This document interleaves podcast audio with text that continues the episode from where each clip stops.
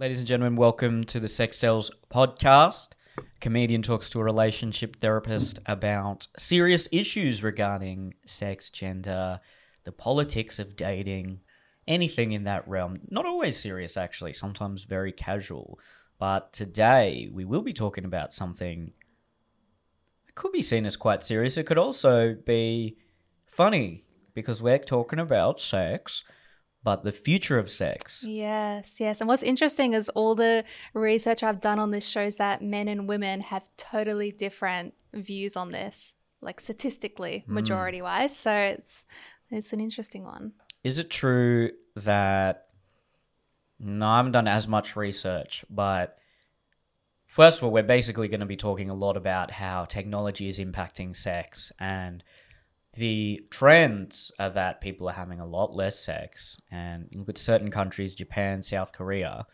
I've read statistics that 40+% of men up to the age of 32 are virgins. Again, then you have to sort of ask, is that a bad thing necessarily? The fertility rates are really low. They're not having many kids, and with a country like Japan in particular, there's not a lot of migration. So their population spread is skewed much more towards the elder generations.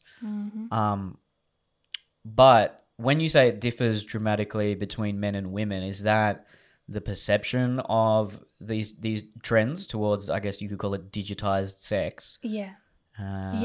So what I've been looking into in particular is virtual reality porn or sex and sex robots and sex dolls.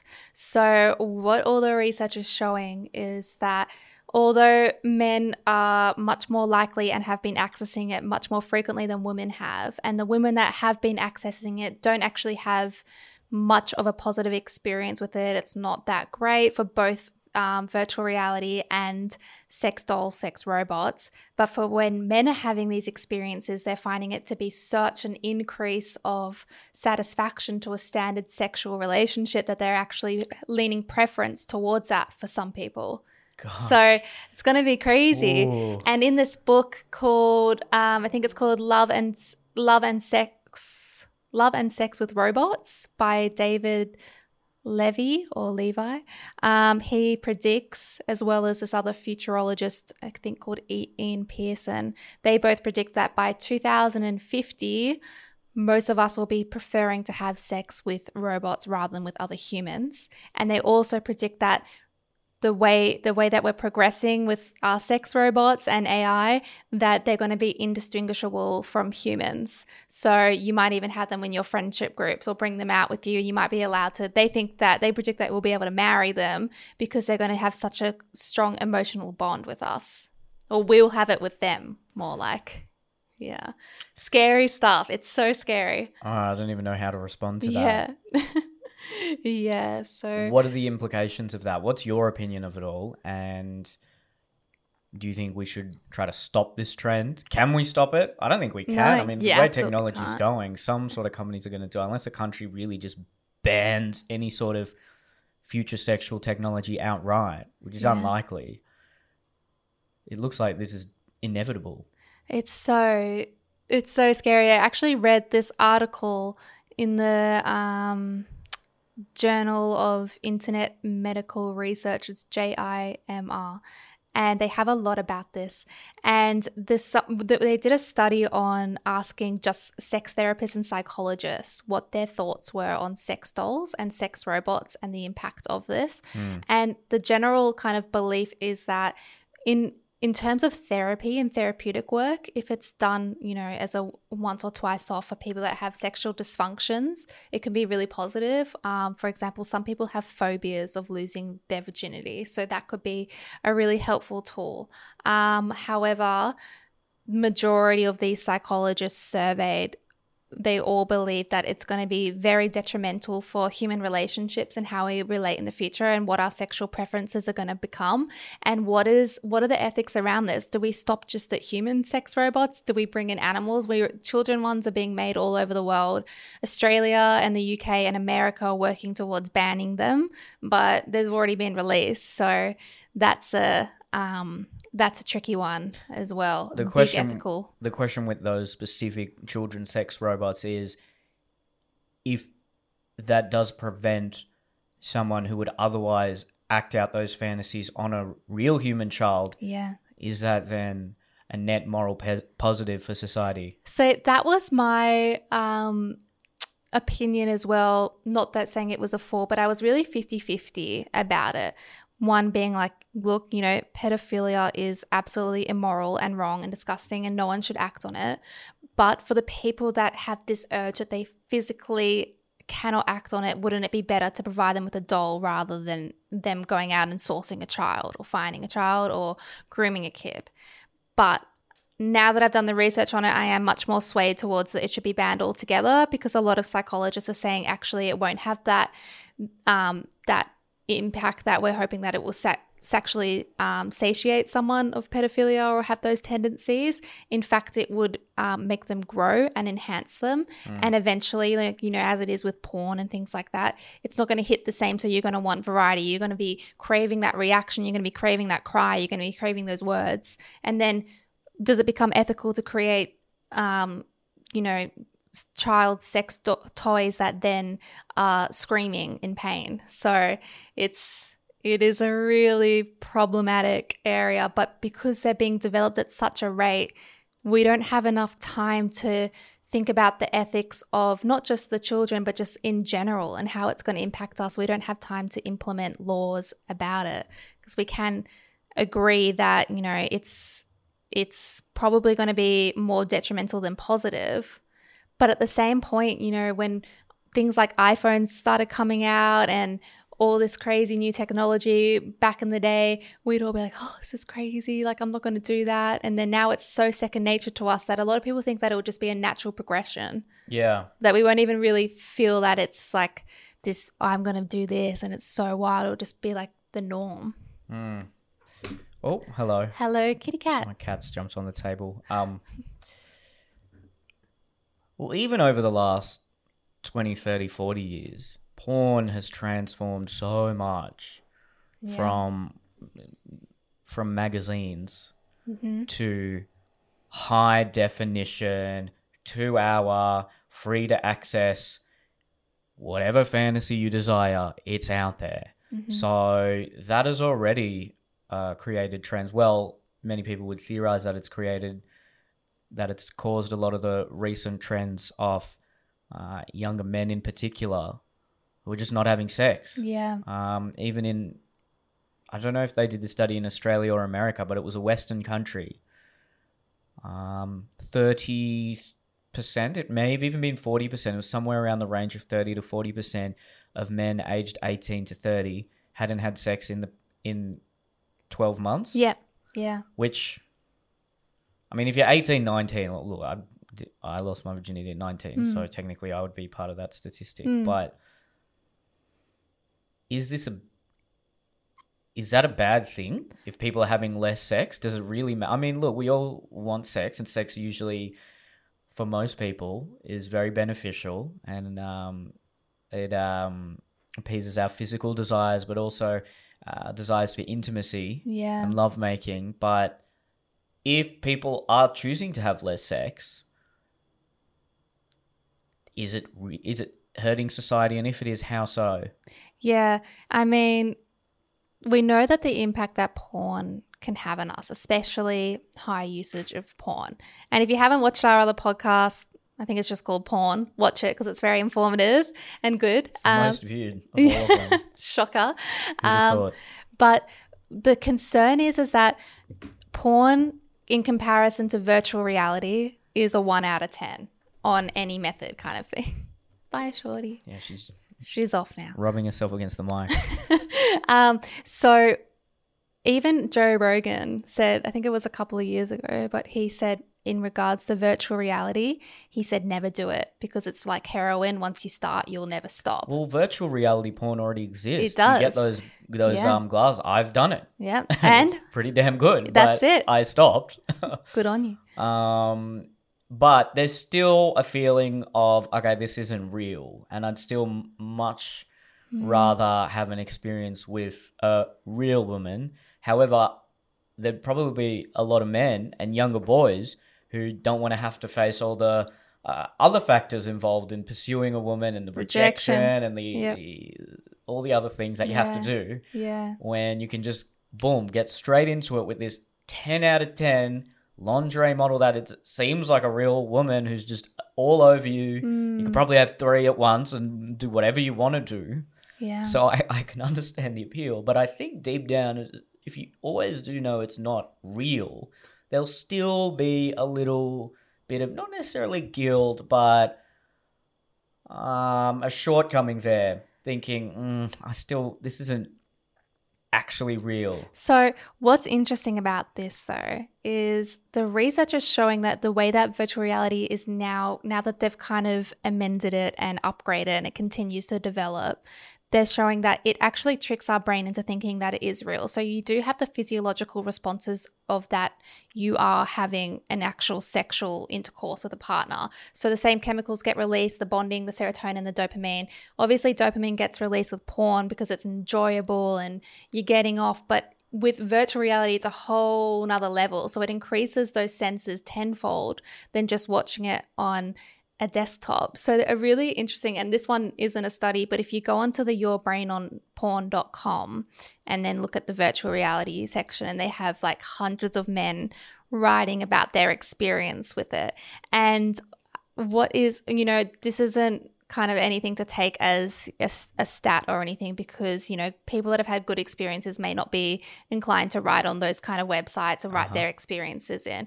However, what a lot of people were saying, and a lot of them were young men, was that once they started, they couldn't stop. A lot of people were saying, you know, I've never had issues with PIDE or porn-induced erectile dysfunction. I've been watching porn daily for years. And now as soon as I've started VR, I cannot get an erection with a real girl. People were saying that they've gone from getting off once to 3 times a week to 5 to 6 times a day since VR became a thing. And is this the one where you put the helmet on? Yeah, okay. The full headset. And then another interesting aspect of it is a lot of people that in relationships continually say it feels just like cheating, like I felt like I had legitimately cheated on a partner. But then afterwards you can just justify it to yourself saying, well, actually – I didn't cheat on my partner, obviously. I didn't do anything. I was just watching it as a video game kind of thing or porn. But because your brain is getting tricked into this, that it's real, they're saying that the long-term effects of this is also going to change the way that we perceive other women now that we're in this kind of pseudo kind of habit of almost cheating in some ways of that response psychologically and physiologically. So this is where it kind of gets a little bit tricky, and they have found that women that have used it were like, yeah, like it's pretty cool experience, but you know, women have much different porn viewing standards to men. Typically, women would like to view things that are more what is realistic to them, that shows more like emotional intimacy and standard, whereas men don't often want to just see what's normal and routine. They want to see things that are kinky and hot and new and different. So then it kind of gets into this downhill spiral on VR when you start with one girl, then you've got 3, and then you've got 3 girls and a goat or something like that, and then you take off your headset. Well, this is the thing, and like aliens, lots of people have like fetishes for aliens. Do whatever you want. Yeah, and then you take it off. You've just had 3 hours with these hot 20-year-olds.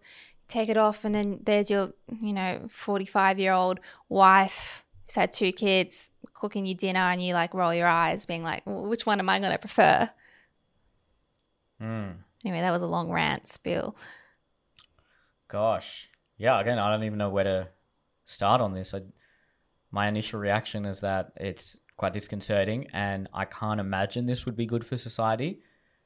However, if it's inevitable, we probably have to think about new cultural ideas and norms for us to be able to contend with it. Yeah. And maybe in the same way that we understand porn is a reality and is virtually impossible to avoid, if it's consumed at a moderate rate, that's okay, mm-hmm. so long as it doesn't become a compulsion yeah. that you're giving into multiple times a day. Maybe in a similar vein, we could look at VR porn that way. But if what you say is the case, which is that it's so much like a real experience and it's basically like a drug, mm-hmm. then I can't imagine there'd be a moderate use for something yeah. like especially when you have a much higher like positive experience with it than yeah. standard sex or porn. It's going to be like, which one do I want kind of thing. I should do this with my partner, but how good does that one make you feel? But, you know, that being said, on the flip side, you sent me a really good article, I don't know when it was, yesterday, and I can't remember the woman who wrote it about. It was on Quillette, that's all I remember. Yeah, it was about, you know, youth and sexualization and how we're trying to monitor whether or not they can be sexual at young ages. And it was a really good viewpoint. And I think that it kind of does also apply to just anyone, that we should be allowed to explore and express our sexuality. And, you know, to be aware of the impacts of that is very, very beneficial. And to choose not to do that is obviously going to be beneficial. But at the same point, if there are things that you may not ever get to access on your day-to-day life, there are things that you might have with your partner that you may want to try, but it's not going to suit in your relationship, that you can meet that sexual satisfaction, it's going to be beneficial for those people, or people of like disability that can't or struggle to go out and meet people or be physically intimate. That gives them a sexual experience that to them is going to be very real, especially because now they're linking the VR with the fleshlights, so that the fleshlights will move in conjunction with the videos. Gosh. Yeah. Ooh. So you'll see like a clench of the fleshlight as the video pans on a penis going into a woman. No, those trends are definitely going to continue. Yeah. Trippy. Yeah, what do we I just don't, it's interesting to talk about this, but I don't really have an opinion. I don't know what to do about it because it just seems so inevitable. Yeah. Unless governments are so strict and just really crack down on this and almost give jail time to people who try to produce and sell it. Well, it will have to come to that because how else can you stop this? And I don't want to sound like a conservative priest here or something, but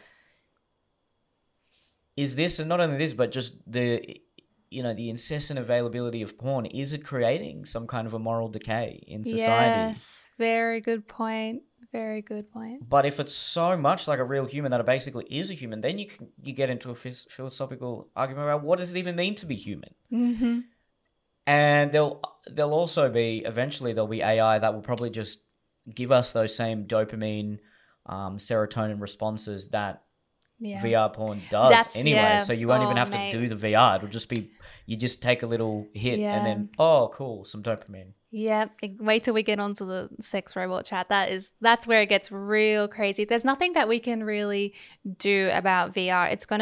It's gonna develop and get better and better and better with time. And, you know, sooner rather than later, we might not even need to wear the full headset. Like, who knows what will happen? Yeah. But I think that my hope is that with all the crazy developments that is happening with technology, it's already becoming a little bit more trendy to, you know, shut your phone down or have time to yourself and things like that. I really think that people eventually will start kind of leaning back to wanting to bring in the way things were, and, you know, choosing not to do that or not wanting to engage in that, or go live in the country rather than the city, you know, those kind of things. So yeah, hopefully it'll become a trendy to be like, I want natural, authentic experiences. I want a real woman. Yeah. Or man, or hopefully not the real goat, you know, for those ones. But because hopefully not. That was something that they're like, I read that they were creating. And the alien one really surprised me. And an interesting stat I learned is that people that claim to have seen a UFO and or believe that they have seen a UFO, 32% of those people later have developed a serious sexual attraction towards aliens. Yeah, but what are they? Isn't that interesting? What does an alien look like? Does it look different to each of these people, or is it just your classic big green thing with the?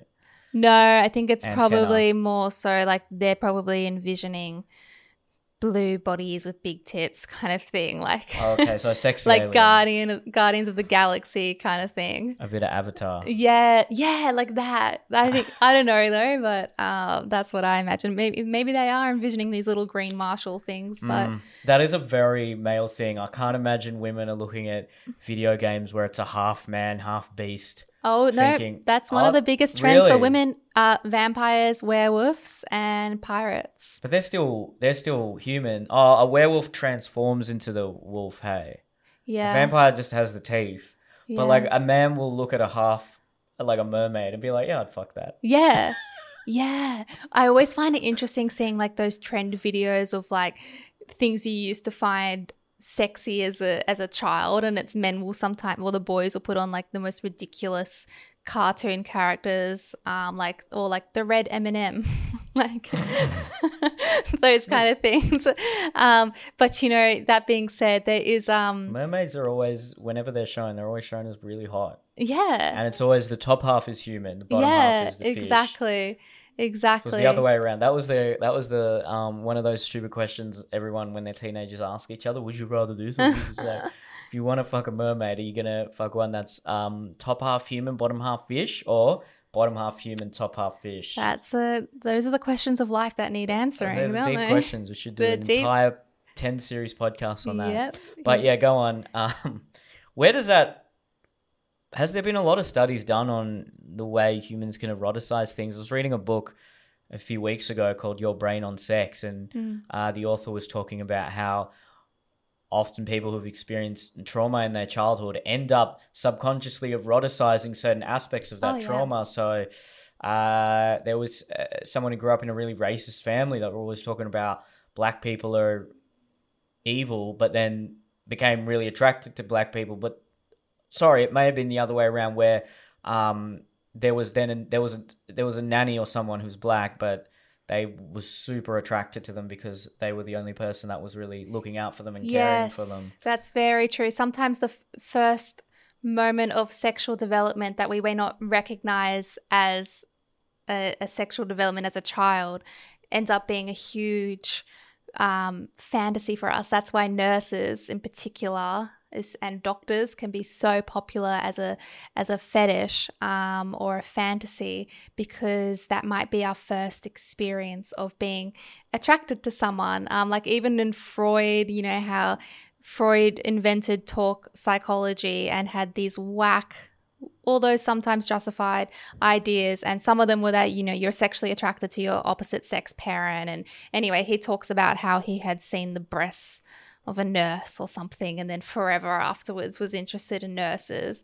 And so there's the trauma that we can kind of try to resolve by reenacting it, changing it, or otherwise we're in that cycle of pattern of putting ourselves through that pain over and over and over again. So we do see that people that have been sexually abused are more likely to have rape fantasies, although a lot of people that have rape fantasies have never been abused ever or anything like that. So it's very interesting to see where these develop from. I'm not so sure about like the aliens and things like that. I know that for women and werewolves and vampires, it's more so the arousal comes from turning the bad boy good or winning him over and taming him. Is it true that women often with their fantasies and just general sexualization would encompass more of a story and a narrative to what's occurring, whereas with men it's very visual. Yes. And so that's why you get the VR headset, all right, I want 3 20-year-olds now. Yeah. Whereas would it be the case that if a woman were to enjoy VR porn, it would be more of a movie, or there'd be a story involved, or maybe if they made that, then women would suddenly get interested. So with the sex bots that are being developed at the moment, and that were trialed by men and women. And just quickly, so VR porn, you put the headset on and maybe you get the fleshlight, but a sex robot is it looks like an actual human. It's crazy how... Okay, there's no headset or anything. You're just looking at the robot. You've got a doll. They're like sex dolls. They feel... The only difference is people are saying between a human and a sex doll is that their skin is colder. That, and aside from the fact that there will be a size 4 with double G tits and five foot. So they've done all this technology and they can't make the skin warm. Yeah. What? Not yet. That seems weird. Not yet. But so what they have been finding with the men and women that trial these sex robots is that the men often have a very, very great experience and love it.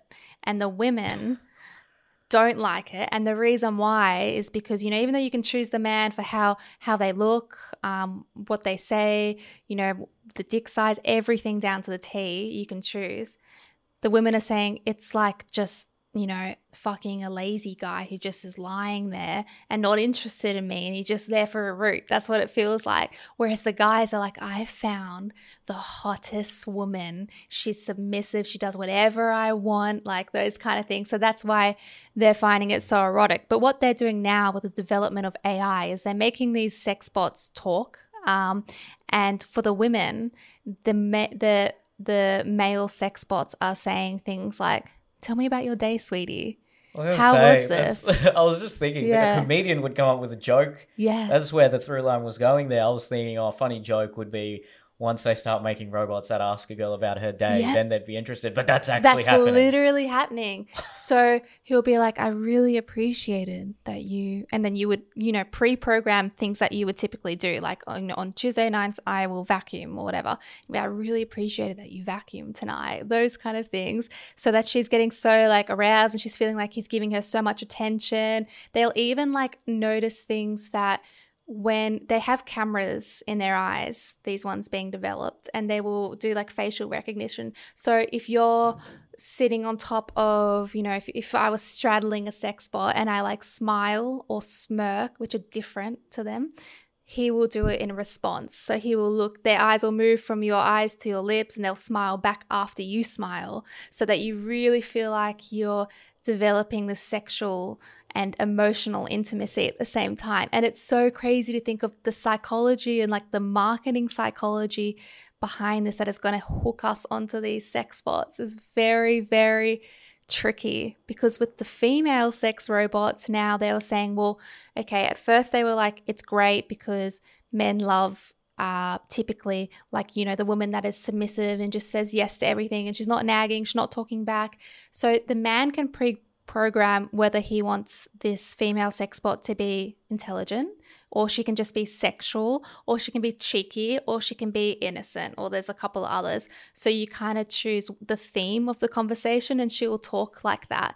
And then they were like, okay, so we got that down packed, but men also like feeling like they've accomplished something, they've won them over. So now if you have this sex bot in front of you and you go straight to touch, you know, the genital area, she'll say, not right now. And you're like, what? And then you have to touch her face. You'll have to talk to her more. You'll have to caress her breast. And then you can try again and she'll say yes. So it's like they're making you work for it with these your face. Terrifying, right? Yeah. Or exciting. What is the emotion you're feeling? No, I'm not excited. I don't know, because again, I don't want to just give into my initial gut reaction, which is this is just so different and foreign. Yeah.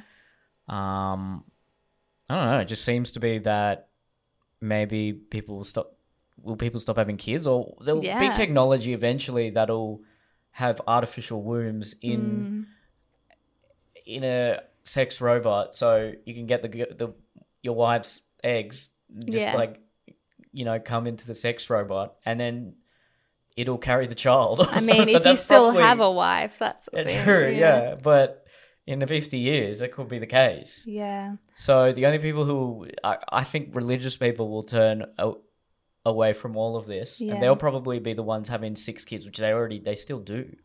So then, just by nature of population, they'll eventually just take over the world and cancel all the women become gay because All the men have gone off with their sex robots.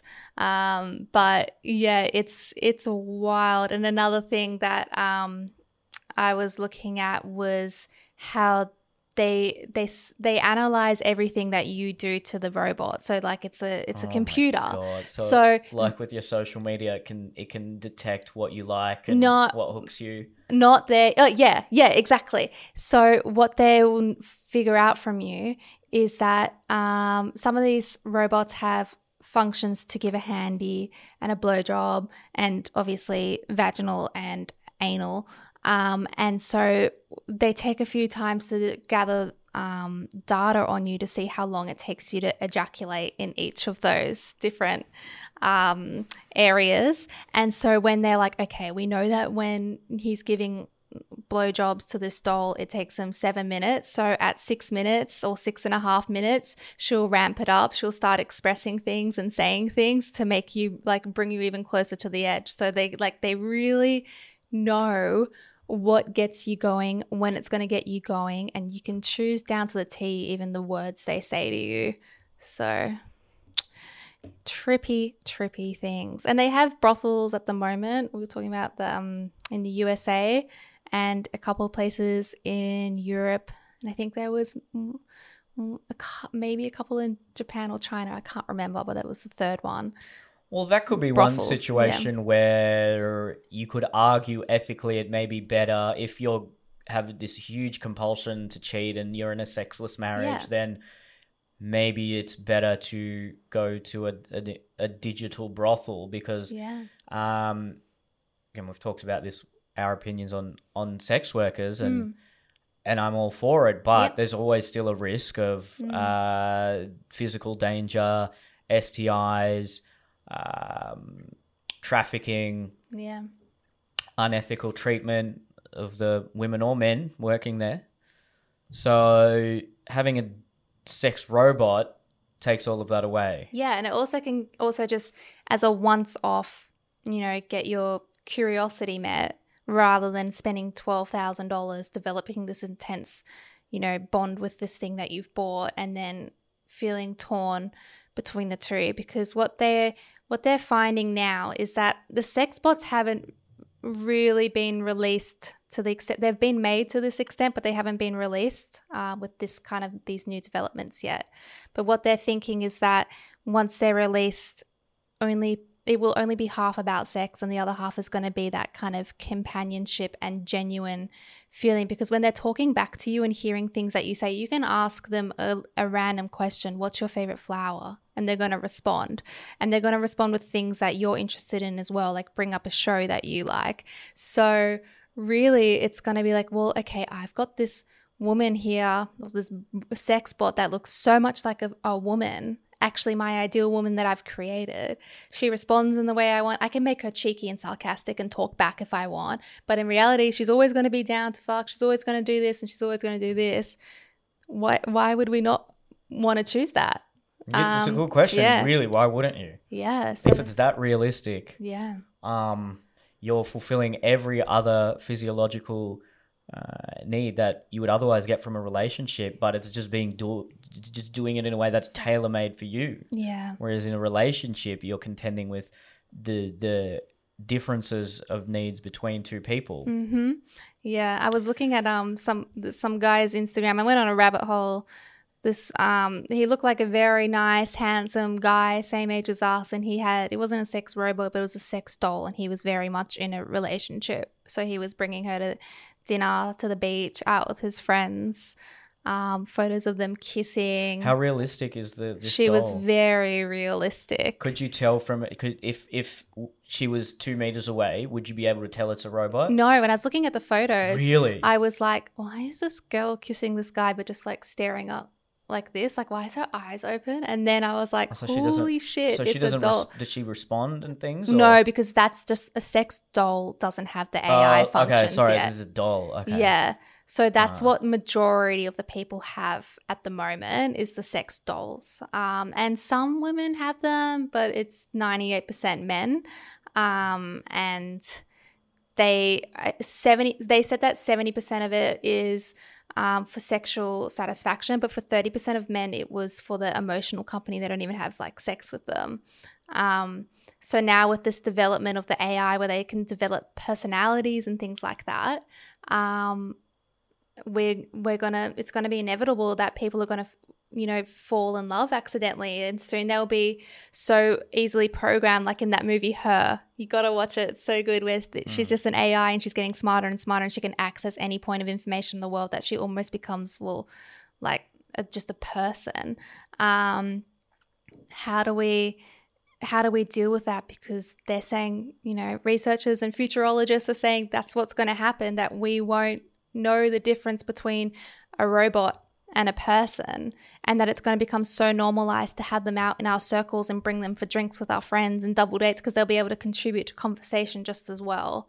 So trippy. Yeah, well, that's the basis of so many of those dystopian science fiction movies. Yeah, it's just crazy. It's becoming a reality. Biological humans. Yeah. But then if biological humans are getting a lot of their limbs replaced, or if they're getting operations, already so many people have mechanical parts in their body. In another 50 years, it's not unreasonable to think we would develop the technology to move on from our vulnerable physical bodies and keep our mind in a body that still looks like ours, but it's, if it gets hit by a car, you don't die. Yeah. And if you get pricked, you don't bleed out to death. That seems relatively reasonable to assume we'd have that technology in the next century, assuming things go continue at the rate they are. Then it begs the question, if that sex robot is also made out of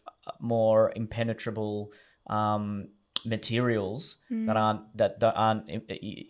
you know, they're not the same biology and physiology as a biological human, but then we develop the technology to alter our biological state, we would just be them. We're becoming one with technology as it is. And with stem cells, even 20 years ago, they were talking about how stem cells, you can grow a brain, you can grow certain organs and limbs. But then I think governments have really put a lot of regulation and restrictions on that technology. I wonder where it is nowadays. I've heard of people who've had potentially permanent injuries, but then they get stem cell treatment and it's gone miraculously. Yeah. So if we take into account those three things, the stem cells and the moving away from our biological bodies, and then this other factor of these very realistic AI sex robots that essentially have the same mental faculties and capacities as a human. But more. Well, yeah, but more. But then would we all just... We'd all just be humans. You'd have to change the definition of a human. Well, what does it mean to be human and things like that? Just another reason why it makes me terrified to have kids. No, that's what I'm thinking. Yeah. Because for us, we'll probably just scrape past and be like, oh, we don't have to, whatever. But for our kids, it's going to probably be, that's life. That's the norm. So freaky. Yeah, wow. Going on a bit of a tangent, let's talk about some of the evolutionary psychology that could explain why there are such vast differences in the sex preferences of men and women. Yeah. So what do you think the reason is for those aggregate differences in pleasure from sex robots and just requirements for sexual pleasure between men and women? So there was a really interesting video that I watched, and if you YouTube sex robots, Joe Rogan, he interviews this woman, I'm sorry, I forgot her name, and she is in the field of AI, specifically with sex robots, and he was saying, well, why is it so dangerous for men? You know, women are going to do it too. And she said, no, they won't. And he said, well, how do you know that? I've seen that clip. Yeah. And she's saying the only people that buy the male sex dolls or sex robots are gay men, and the reason why women don't is because women's arousal is almost always dependent on that man wanting them. That's what makes them feel sexy and aroused, is knowing he desires her. So when she knows that this thing in no way desires or has emotions towards her, she's not going to get that arousal and response.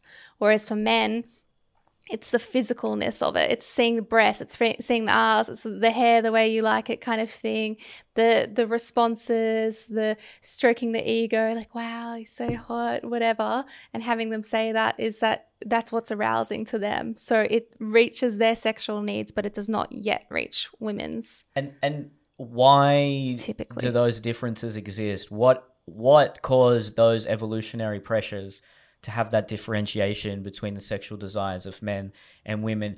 In other ape species, I know I've compared ape species when it comes to polyamory and polygamy and things, but have they done studies on the sexuality of, say, male chimpanzees and female chimpanzees and whether or not they are aroused by similar things? Do you know anything about that? Yeah, I can't remember if it's chimpanzees or bonobos.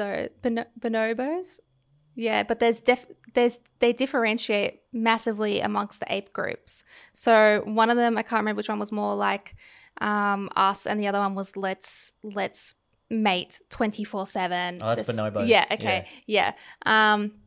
And so aroused. But I think the reason why we've developed like that in an evolutionary way is that women require emotional intimacy from men in order to exchange our loyalty so that they will stay with. We exchange kind of the sexual gratification for loyalty so that they can provide for the children that they have bred with us, rather than going off mating with another woman, having her have a baby, and then another woman, then we're left with a baby and not knowing, being able to hunt for ourselves or gather.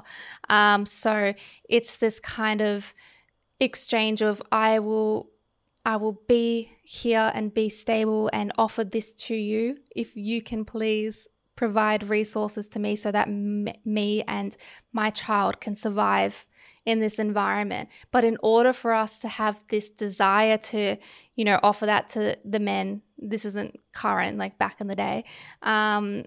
In order for us to have that desire, we need to have that emotional connection. Otherwise, we won't care. We will be like, well, we don't need you. We'll just find someone else. So it's kind of bred into us to have this intimacy that's more than just sexual.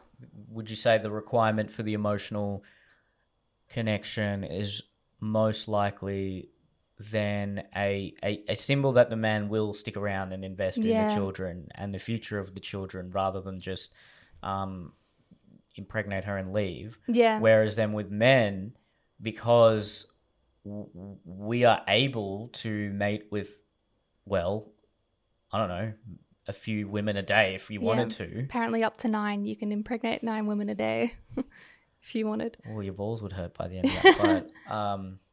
But Genghis Khan did it. But so we're almost competing with each other. Mm-hmm. Our desires are competing with each other. So women are trying to get a man to stay, whereas I'm thinking, look, I have the ability to spread my seed plenty more than just you. Yeah. So what are you going to do to make me stay? Yeah. Yeah. That's the whole the old. Yeah. But some people sort of refuted a lot of those theories in saying it's a more male-centric view of sexuality, that the man is supposed to be dominant and moving around, mating with as many women as he can, and that's the most successful man, whereas women need to protect their sexuality because it's a 9-month investment if they are impregnated. And but it does seem to make sense just from a logical perspective. So I think that it started as a survival mechanism for women and children to be like this and kind of provide that monogamy almost, and that that's been something that we have, you know, throughout history. It's become a physiological thing that we still carry on. And the reason why there's this debate about the alpha male spreading a seed to anyone and in a monogamous relationship we lock them down and it's not their true desire is really, there's so much research going both ways that I think that in fact both can be right, because there is also a lot of research that's saying that men do desire only monogamous relationships, that they do have happier fulfillment and things like that, and they don't actually desire to just, you know, fuck every single girl that they walk past, and that historically that may have also been accurate, where they only wanted one woman or one partner and things like that. So I think it's kind of those situations where it's like, you know, it is as it is now almost. Some people prefer this, other people prefer that. We're still surviving. It's working. Yeah. So, you know, I just find that really interesting. Yeah. And then those differences emerge is how then they manifest in various other differences in aggregate behavior. Yeah. So what's interesting with the sex bots is not just the difference in genders, experience, like physical experience of it, but the way that we respond to the conversations about it that not most men, I think, you know, less than 50%, but much more higher majority of men were open to the idea of sex bots, and even those that are in relationships and being like, yeah, that's cool. Yeah, I'll do that. Whereas almost all women were like, no, I hate this. No, not accepting it. This terrifies me. And even I have a bit of that reaction too, where I'm like, oh, sex bots, that's so scary. And then there's this whole other ethical debate, which when I first read it, I was like, oh God. But then I kind of was like sold on it after a little bit. And it was about saying that sex bots are like sexist. And at first I was like, how is it sexist? But then what they were showing, that every single sex bot and sex doll that's being created, like this, the studies of them were showing that 97% of them are white. They're 5 foot or 4'11" was the most common. G-cup tits, like that's are naturally massive, size 4 equivalent Australian body, which is probably, you know, this the size and figure of like a 10-year-old with giant boobs and a 13, 14-year-old face. And so people were saying if that's what all of our sex dolls are looking like, and if this becomes the new wave of sexuality, how we want to, you know, desire that, and this becomes what we desire, then how are men going to respond to real women or natural women when they can access something so realistically and touch it, feel it, have it respond to you? But is that sexist, or is that just playing into what the ideal conception of a attractive woman is to a man? Because they wouldn't be making it unless... I assume they wouldn't be making it unless they've done some bit of research and found, all right, these are the sort of things that the men are choosing how they want them made. That's the thing. You can choose the boob size. There's a really interesting article. I screenshot it. I've got it open right here because I knew that it expressed this really, really well, I guess, all about it. And it kind of reviews all the research that has been done on it, because there's not much out yet about sex robots in particular, but look it up. It's on the Journal of Medical Interest Research, and it's called Design, Use and Effects of Sex Dolls and Sex Robots Scoping Review. So definitely have a read of that, because it's very long, it's very lengthy. There's a lot of like stats and maths and things like that, but super interesting about that. They kind of explain that a lot better than I did about... Is it public? Because I know a lot of journals are behind paywalls. Yeah, it's public. Okay. Yeah. Maybe I can send you the link and you can post it up. It's so good. Yeah. Okay. Well, but that's been a lot of the argument against porn for a long time, because it's unrealistic bodies and unrealistic expectations. But if you're playing into a fantasy, I mean, you're always gonna... It's a fantasy. That's exactly what it is, right? It's not... Yeah. It wouldn't be appealing if it's a realistic porno. Yeah. So that's kind of the counter argument, is that, you know, we can recognize, or we should be able to recognize, that women do not have bodies shaped like this. In fact, you probably won't ever find a woman with that kind of body, even surgically enhanced. And I'm sure, you know, most men can recognize that when they order these dolls, and it is that kind of fantasy aspect. But the other side of it is that because these dolls are so realistic, it's the equivalent of, you know, specifically if you're in a relationship, but going to a brothel and having sex with one type of prostitute over and over and over again, because they're so realistic. And then it's, you know, when you reach this insane sexual gratification with this amazingly perfect ideal thing, can you ever reach sexual gratification to even 50% of that extent with just a standard person? Probably not. No. Yeah. So that's when it becomes risky, and how does that impact on the partner? How does that impact on you and your confidence if you can't get it up to a normal woman? And then you're going to be like, well, I'll just stick to the dolls then. Well, that's already, even with porn, that's caused a lot of erectile dysfunction in younger men. Hell, when I was watching a lot of porn, like it affected me as well. Not good, but big reason why I stopped. But this would just be an entirely different ball game. Yeah, because it's so realistic. Yeah. There's just no way to go back to a, and you get so used to being aroused if you're doing it consistently. Yeah. You just get so used to being aroused in a certain way. There's a really able to be aroused any other way. And then also again coming back to this, but why would you want to go through multiple dates going on Tinder or Bumble or even just talking to a girl at your work who you're not sure if she's going to say yes or no, and you've got the risk of rejection and you're vulnerable, and all of that is very messy. And when you can just, pay, I don't know how much it's going to be, you go and visit this girlfriend brothel, digital, so it's not just sex where she sits there talking to you and offers the intimacy that you so desperately crave.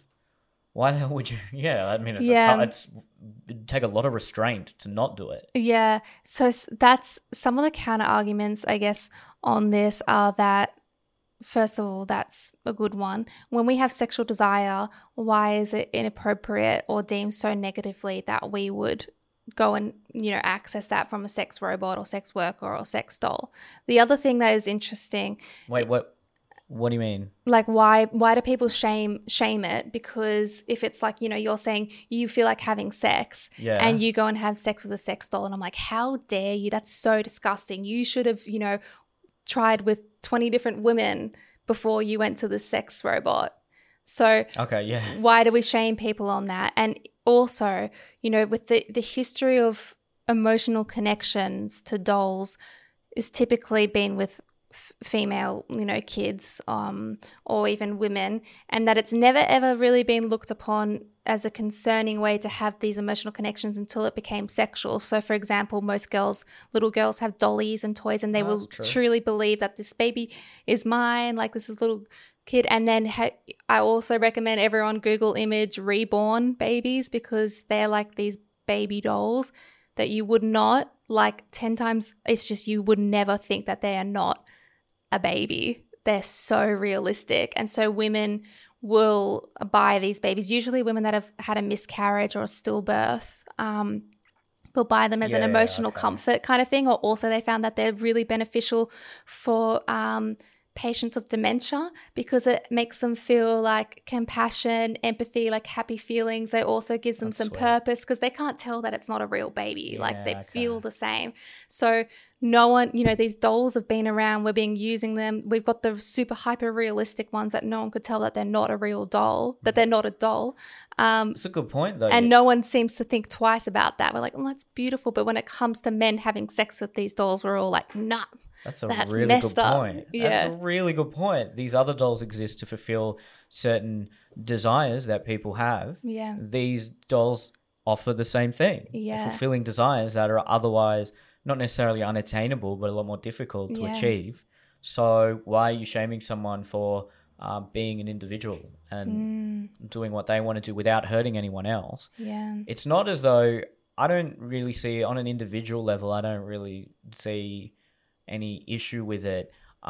My concern is the aggregate effect on society. If a large percentage of men start doing this, then what's going to happen? Exactly. And I think that's the difference between the baby dolls and the sex bots, is that one, the baby doll isn't replacing something else, whereas the sex doll, we may be replacing intimacy with real life people, maybe replacing reproduction and things like that. The impact that it can have on our interpersonal relationships can be much more detrimental. Well, it's almost always going to be detrimental if you have a husband who is choosing sexual satisfaction ongoing from the sex doll rather than you, and you're not being satisfied, kind of thing. Maybe we need to redefine what a relationship even means. and what a relationship should be for, because we perceive a relationship as a mutual agreement where we fulfill each other's desires and fulfill a lot of those desires. But maybe this will be technology that continues the trend of people opting for different ideas about relationships and what you actually require from a relationship. Because we've just socially constructed that okay, you're the husband, therefore you should always be sexually satisfied by her and vice versa. It's not, you know, we just made that up. Yeah, yeah, exactly. And, you know, a lot of relationship therapists will always say, well, actually all relationship therapists are like, never look to your partner to fulfill every need. It's not their responsibility. Yeah. So that could kind of be twisted in that way.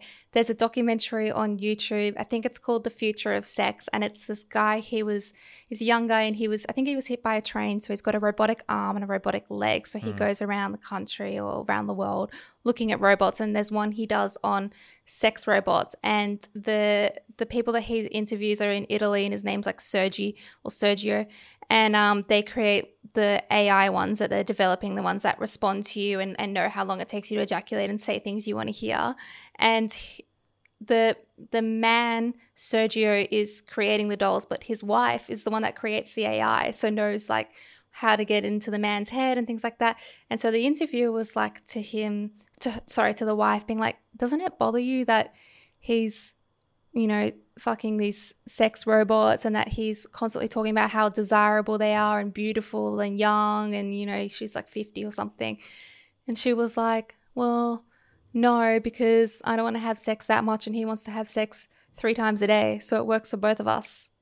He gets to, you know, be sexually satisfied and I get to be left in peace. So for them, it works out perfectly.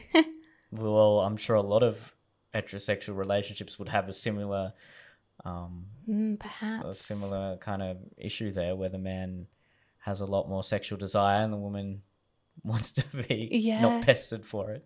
Yeah. Not always. Yeah. Can sometimes. Well, according to that book I read, it was 90%.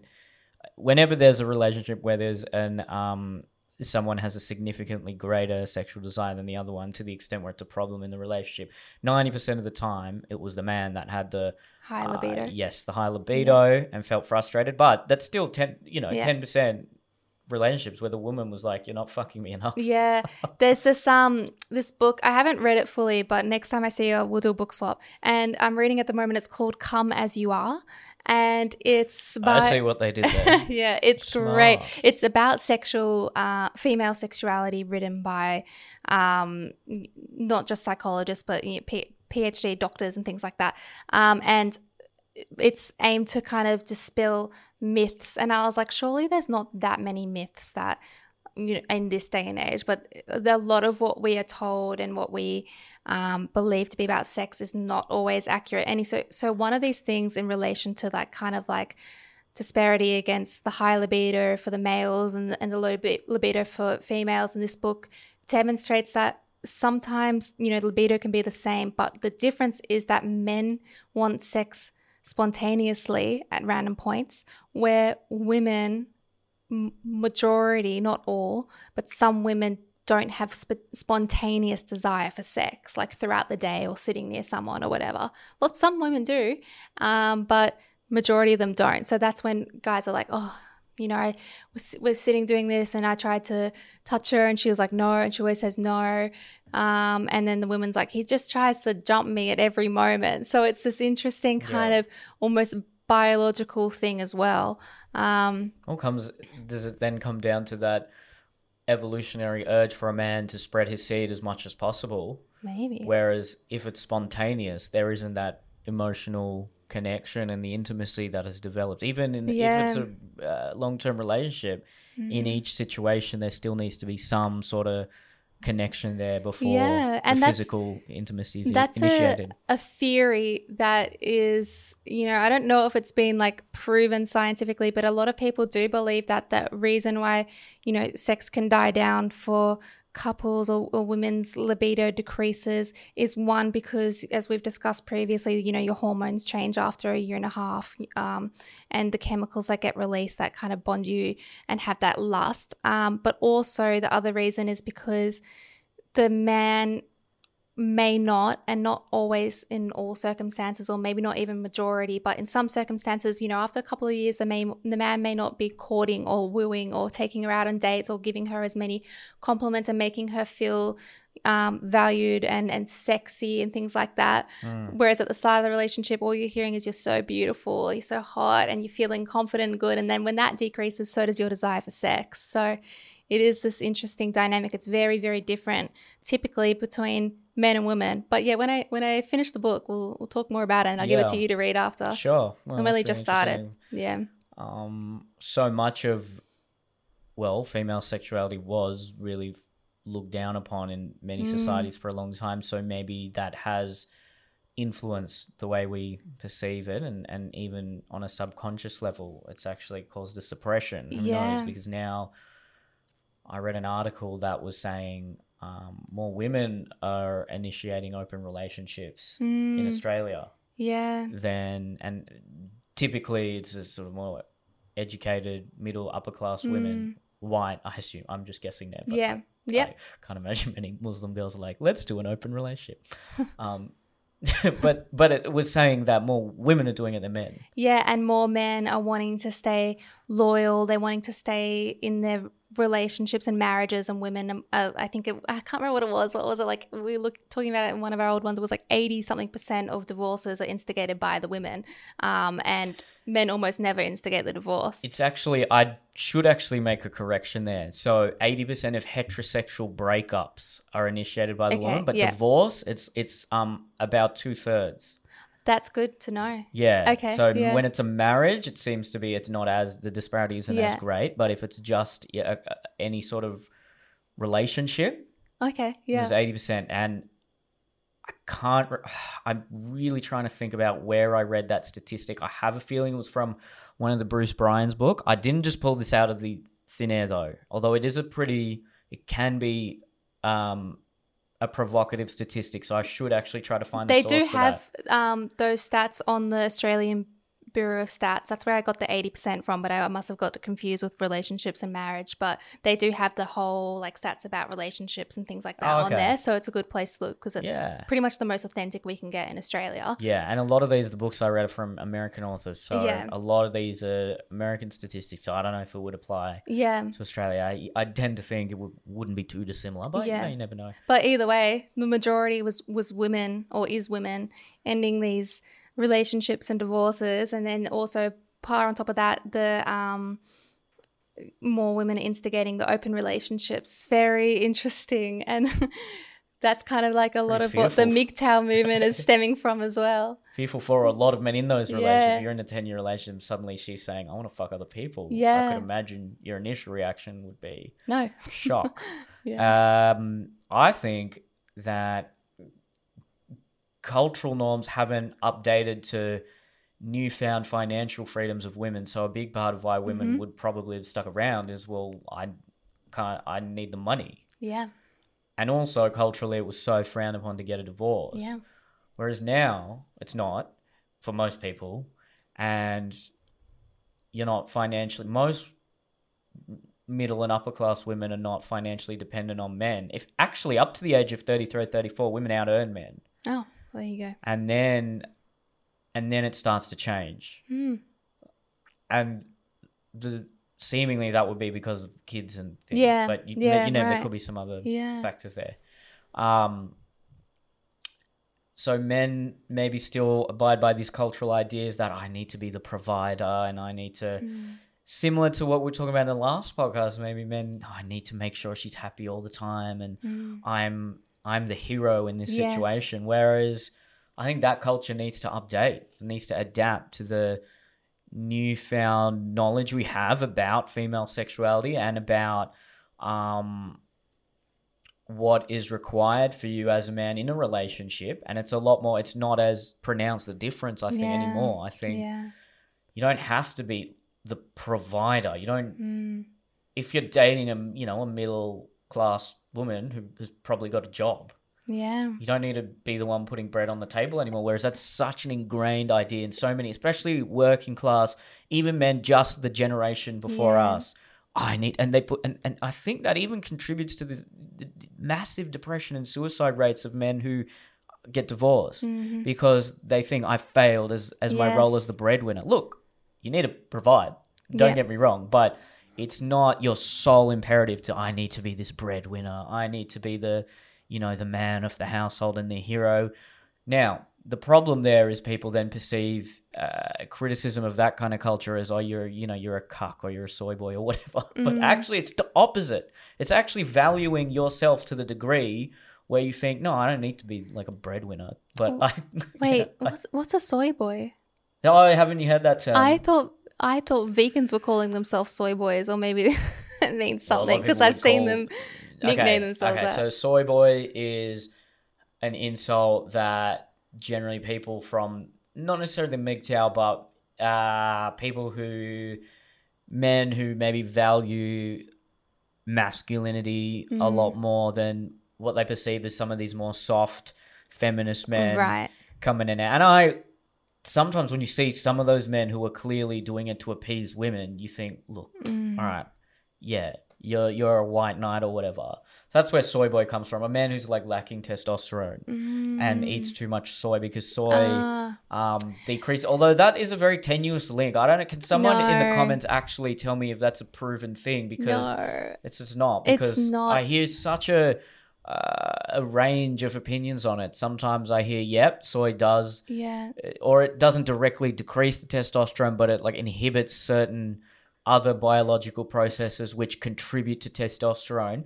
But a big part of testosterone decline, because testosterone rates have dramatically decreased in men. Really, it should be eyebrow raising. It's sort of halved.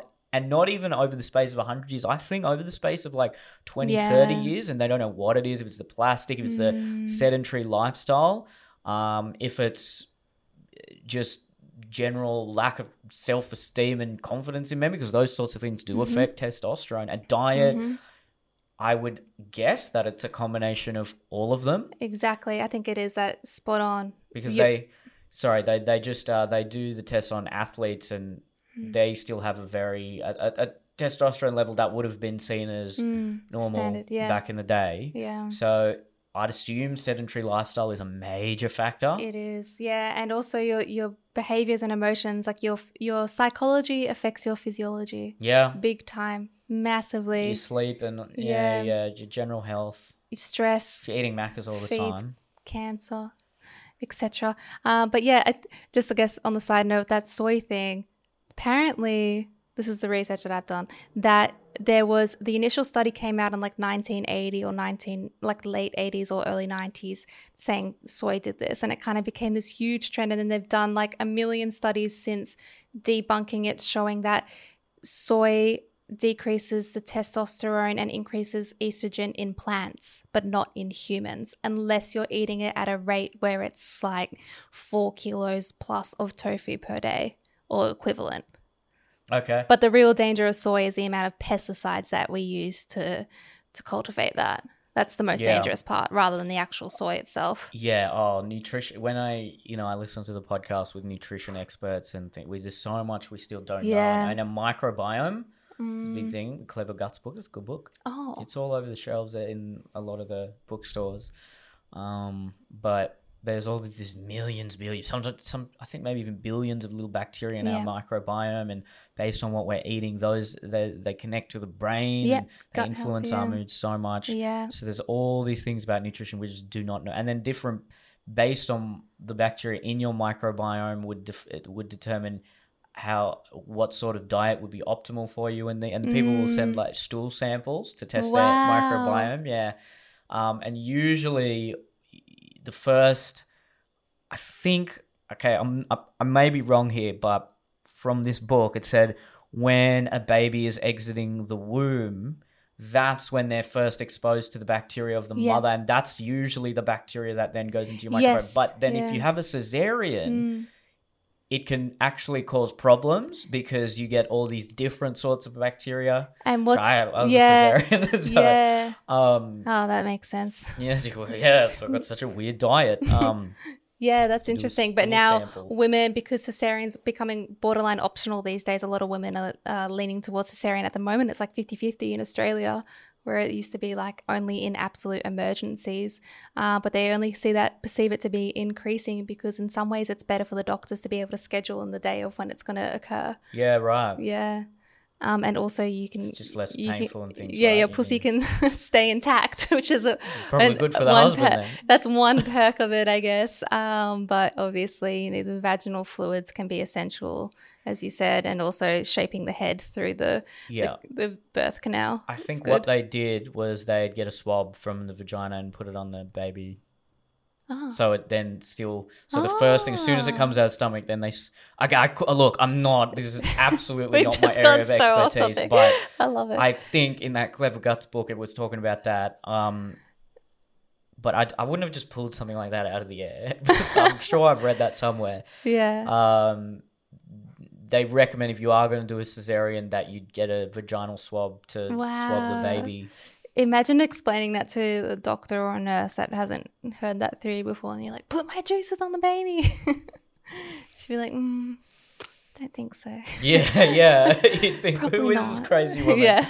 Call Child Protection Services. God. Yeah. Well, anyway, let's go back to how long have we been? Oh, it's been going longer than an hour. It's a juicy topic, these sex bots. It's juicy and scary. So scary. So, it's a tough... Look, if you're watching this on YouTube, what do you think? Honestly, this is one where I'm at a loss. Like, I don't know if we should be strictly banning these, because then that's a lot of government regulation, which I'm generally against. Or should we sort of create a culture that shames people for using them, because then that can be more effective occasionally than the actual government getting in there? Yeah. Or should we just allow it to occur because it's going to be impossible to police, and then we adapt as fast as the technology is improving, but that's very fast. Or just let us know if you're fully for it and you can't wait to use it. That's what I'm curious in. Look. Yeah, go on. Because, apparently a lot of people are like, yeah, I'm so keen, like statistically. But then anyone I ask, they're like, nah, never. I did. As soon as I got the VR porn, I was like, yeah, I've got to try this. Yeah. I was 19. Mm. Yes, I was definitely a hermit for like a week there. Yeah. It felt so much more immersive and real. Yeah. And that was just with the crappy little headset, and you put your phone in it. Oh, yeah. So that's a real low-key, like, it's level one. Yes, exactly. It's the really bare bones one. And I was kind of massive compulsion to keep doing it. So I could only imagine if even if I was 10 years younger and I was the same age, and then there was a greater technology with VR porn, I could be an addict. Who knows? I think we got to just be cautious, whatever we do about this. We'll be really cautious, because this is I hope that because it's such a short-term high, it would be like a drug, and it wouldn't be as fulfilling as even pursuing a girl in... I know they've embedded this thing where the man has to work for it. But he's really not winning her over. No. Like, he knows that's how it's going to work. That's a good part. Deep down, hopefully he still thinks... Because that's still what does entice, at least me, rather than going and getting a robot or just looking at VR porn. Yes, it's tougher trying to go on dates with real women and facing rejection and being vulnerable, but...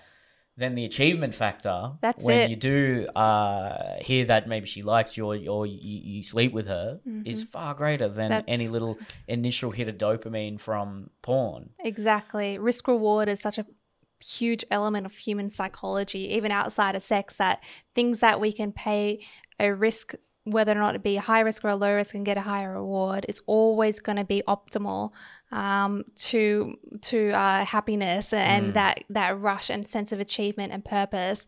And with the sex bots, like to say that interpersonal human relationships are the absolute key to humans' happiness. So that's when it kind of becomes tricky, is how do those relationships with the robots that talk back to us and know our interests, how does that differ from interpersonal friendships with a human? Absolutely. And interesting to see the long-term impact of that. Yeah, you're completely correct. But if they're developing these robots to such a degree that it emulates a human, that is the very pernicious and scary prospect. And but then you also, like I said previously, you then have to ask, if they're so realistically human, are they then human? That's a philosophical question. But will they get anxiety? Will they have like mood disorders or personality disorders? Or are we just going to become, humans are going to become crazy and they'll be like the high functioning people of the world? Gosh. Anyway, on that note, let's wrap it up there. Final thing I want to say is a big trend they say that's causing men to detach from society and stay at home is video games, because they get that same sense of achievement, being a hero, fighting against evil, and the reward from that, which, well, some people would argue men nowadays in society don't have those same reward mechanisms. Yeah. And compared to yesteryear, yes, there's a lot less of that. So, you know, I'm talking about when men will go to war and come back and be the hero, and there'd be a huge risk there, but they would go there because they knew the reward would be so great. Yeah. Imagine if they combine a video game with the VR porn. Yeah, teenage boys a sex bot never leaving their room. If I know, if I was 13 and there was this amazing fantasy video game, I used to love the third-person shooters. I was never big on the FPSs, but the adventure ones that were in different worlds and especially if they were through space and things. If I was playing that, but I was fully immersed in it in virtual reality, sexual. and then the reward was a realistic alien sex bot, dystopian. I would not leave my room. On a UFO. Oh, I would underwater. Quite literally not leave my room. So, or then if you get really, this could then get into very ethical concerns here, but say there's a teenage boy and he has a crush on this girl at school, and then the technology is so good that he can put a photo of that girl and then she's there in the game. Yeah, that's another concern I forgot to bring up. That is exactly right. They're trying to do that with celebrities, even down to the pack where they're trying to be able to, in VR, recreate their scent, like their actual smell, so that you can feel them, see them, and smell them, but without their consent. So... Right, but if it's the then there's a whole other can of worms there. But if it's not the actual human, then if it's not the actual celebrity in question, are they being abused? Is that non-consensual? Is it abuse? Ethical. Surely there'd be something, because you're using the celebrity's likeness and their image for profit. So unless the celebrity gets a share, that would be illegal. There's only one case about this at the moment. It's not a celebrity, but a woman is trying to sue a sex robot company that also makes child sex robots, saying that they modeled a child sex robot off her child, like a little Japanese kid that is a model, and it looks virtually the same as her, and now they've turned her into a sex robot. And I was like, fair enough, I would be fighting that too. Knowing who that's going to. Likeness and image without their... especially a child for a profit. I'm just talking just in business terms here, that there's a whole ethical side to it. That is, you can't do that. All right. Well, that was more mentally exhausting than anything, because it's just such controversial subjects. But let us know. Go in the comments and let us know your thoughts. Subscribe and follow. I didn't say please. Yeah, no, I just noticed that. There was a pause there because I was about to say it. Just do it. We will see you next week. Thanks, guys. See you next week.